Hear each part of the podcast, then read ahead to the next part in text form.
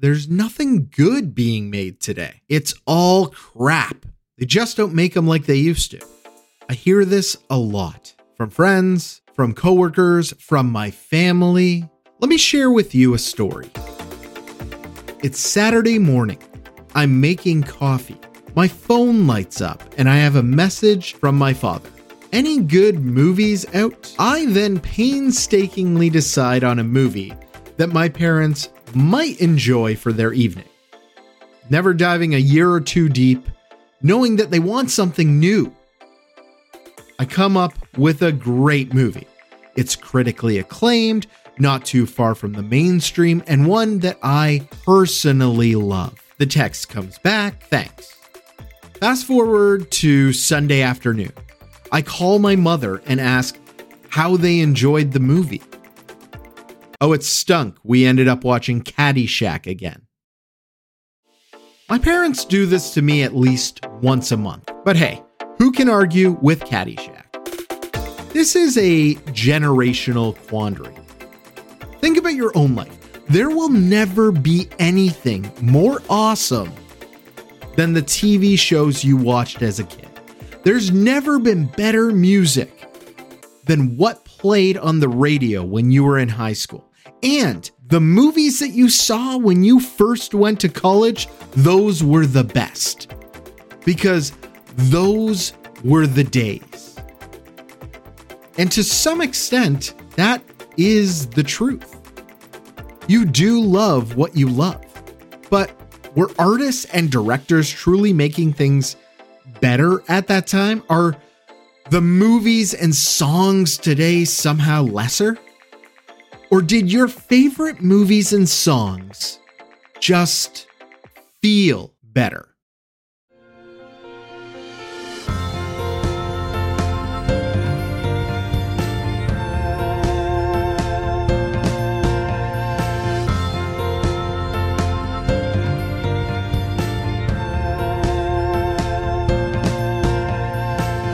Welcome to another lens. My name's Jay Kennedy, and I like movies. On this show, I'd like to explore what's happening today in the film industry, reference back into Hollywood's short history, and share with you the thoughts that have been rattling around my head when it comes to movies. So if you'll join me, grab a hot cup, get comfy, and let's take a look from another lens. In 1969, a low budget feature cruised into cinemas.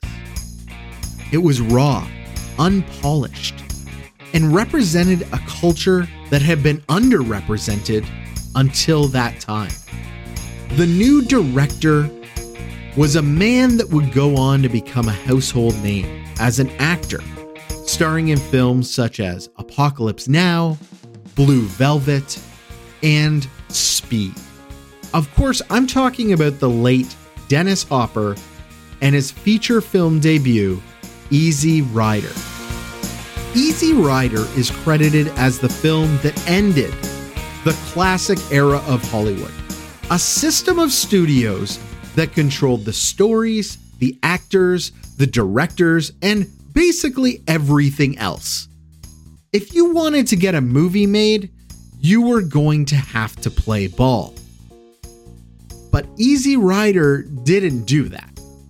It didn't shy away from socio political themes of the time.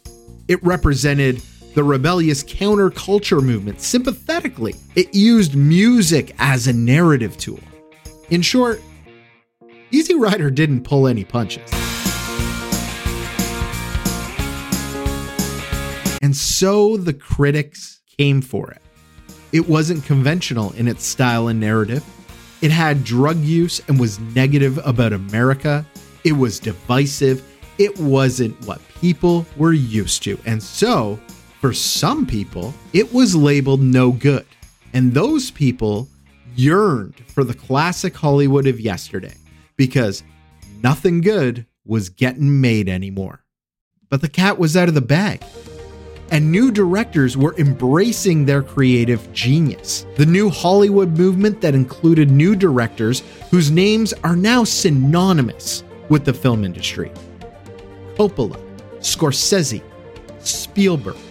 More counterculture movies are greenlit, like Kubrick's A Clockwork Orange. There's also a renaissance for character driven stories, like Mike Nichols' The Graduate or John Schlesinger's Midnight Cowboy.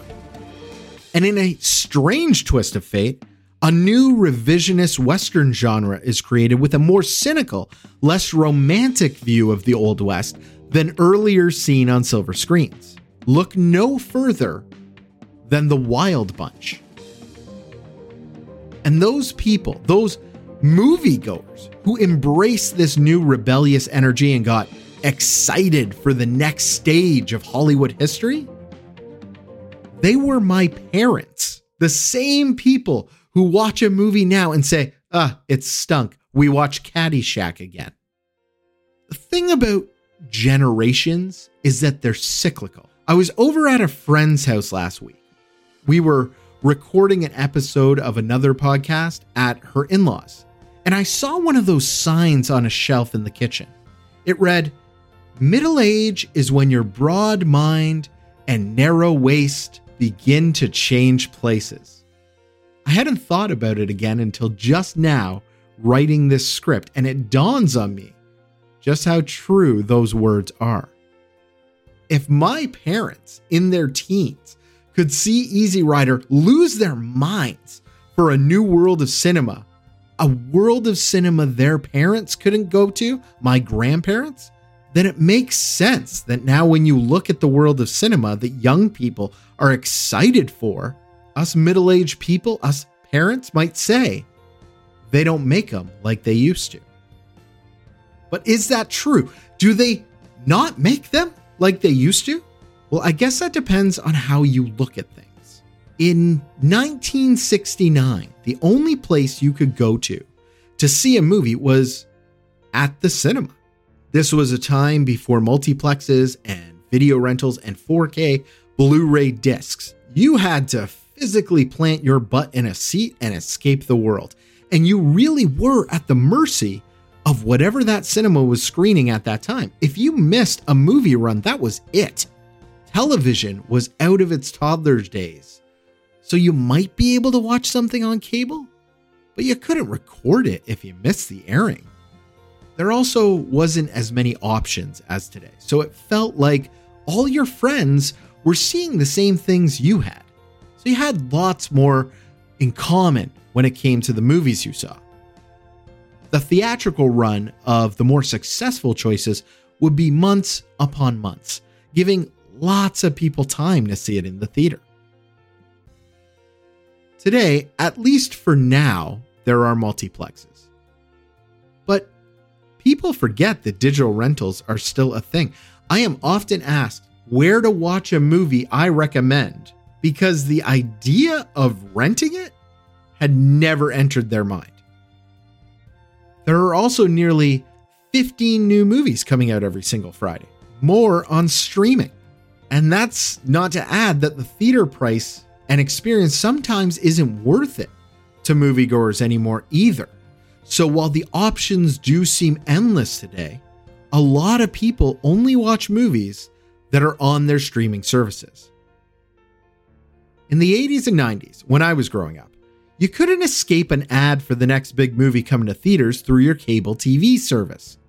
If you went to a fast food chain, there were tie ins with Happy Meal toys or promotional cups. Bus stops and billboards were littered with coming attractions. But with streaming services overtaking cable, for many who just can't afford the cost any longer, those ads have dried up, they've disappeared. Promotion for movies on Netflix is based on your viewing algorithm. So that one life changing feature could be just out of reach because you didn't even know it existed. This level of advertising is a major factor when imagining the world of cinema in comparison to times gone by. Last year, Barbie and Oppenheimer were two of the biggest success stories of the year, and they were heavily marketed not only as their own films, but together. Barbenheimer was a kind of miracle in the film industry. Even my out of touch father, he called me asking which movie I was going to see on opening weekend. I told him I'd see both. Like I said up front, I like movies.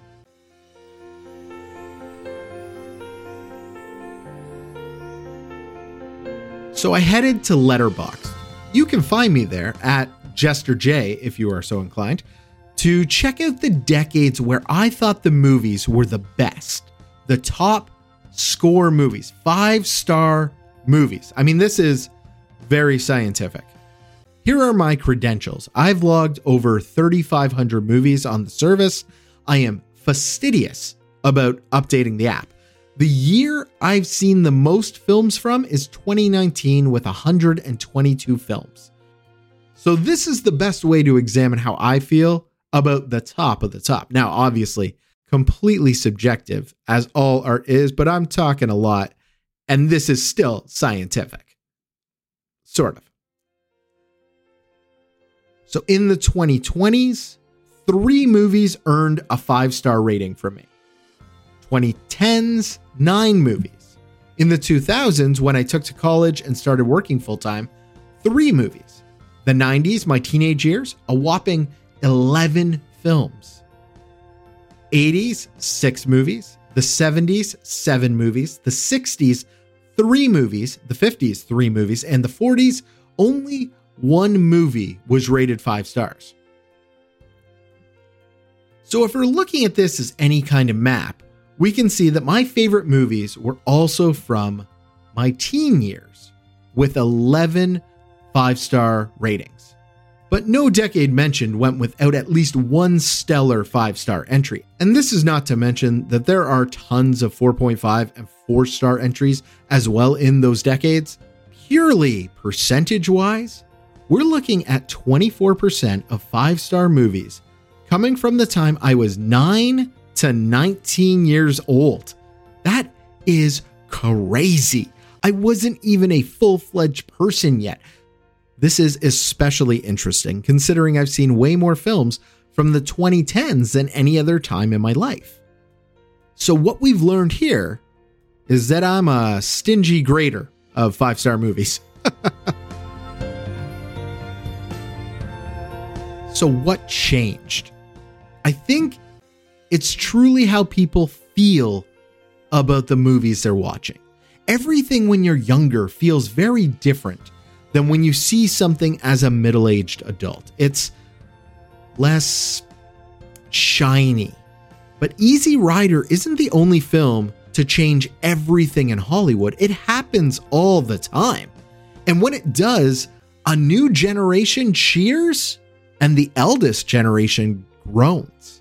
Jaws in 75, the first ever blockbuster. Halloween in 78, the biggest independent movie ever at the time and inspired countless holiday horror movies and defined the slasher genre. Pulp Fiction in 94, Tarantino changed the game in how to tell a story and made dialogue cool again. Titanic in 97, this is the first movie to ever make over a billion dollars and probably the biggest phenomenon in film history. Avatar in 2009, they said the CGI was a gimmick, but then the sequel made over $2 billion. Avengers in 2012 changed the entire industry and basically allowed Disney to dominate ever since. And then in 1993, there was Jurassic. The first time people saw Jurassic Park, it was like seeing the first automobile. It was electric, thrilling, scary, awe inspiring, and it was unlike anything anyone had ever seen before. I'm talking about the CG and special effects. Today, CG is so commonplace that it's been rendered beautifully in CW teen superhero soaps. It's fair to admit we've seen it all. But then a film like The Creator was released last year. Now, say what you will about the quality of the story, because I know I have, but this movie has some of the greatest computer generated imagery I've ever seen. And it's what director Gareth Edwards has done to create this world with a mere budget of only $80 million that is truly perplexing. Godzilla Minus One is another from last year that has bested the biggest blockbusters in 2023 on a shoestring budget of only $15 million. These are the groundbreaking stories in today's Hollywood.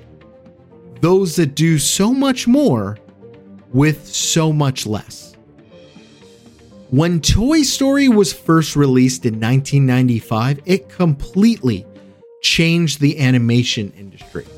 A few years later, Disney famously said they were only making 3D animated movies because that's what people want. So for years, we only ever saw beautifully crafted computer animated stories. But then Spider Man Into the Spider Verse was released and did something we hadn't seen for a while.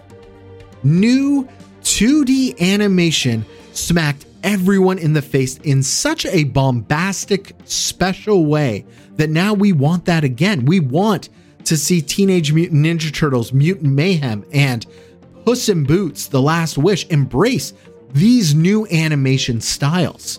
And just before the release of Spider Verse, a Netflix film called Klaus, a film made entirely outside of the Hollywood animation system, well, it's now a 2D Christmas classic around our home. But they all have one thing in common these films are also very good. Last year, Mission Impossible Dead Reckoning Part 1 came out, and I would be hard pressed to say that when people say they don't make them like they used to, they haven't checked out the set design of these action scenes because this is how I felt when I was young, and it is how I felt last year. The mixing of the guard, old style stunts, cool technology, and incredible thrills. And when I hear friends say that, well, movies are just too political, I'm all too happy to point them back to Easy Rider and remind them it's always been this way. The world has changed.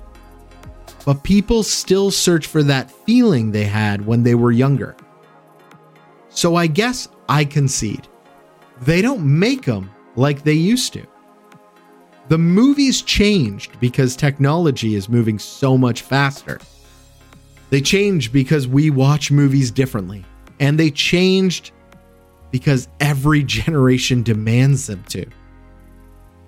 But doesn't that make you just a little bit excited to see what's coming next?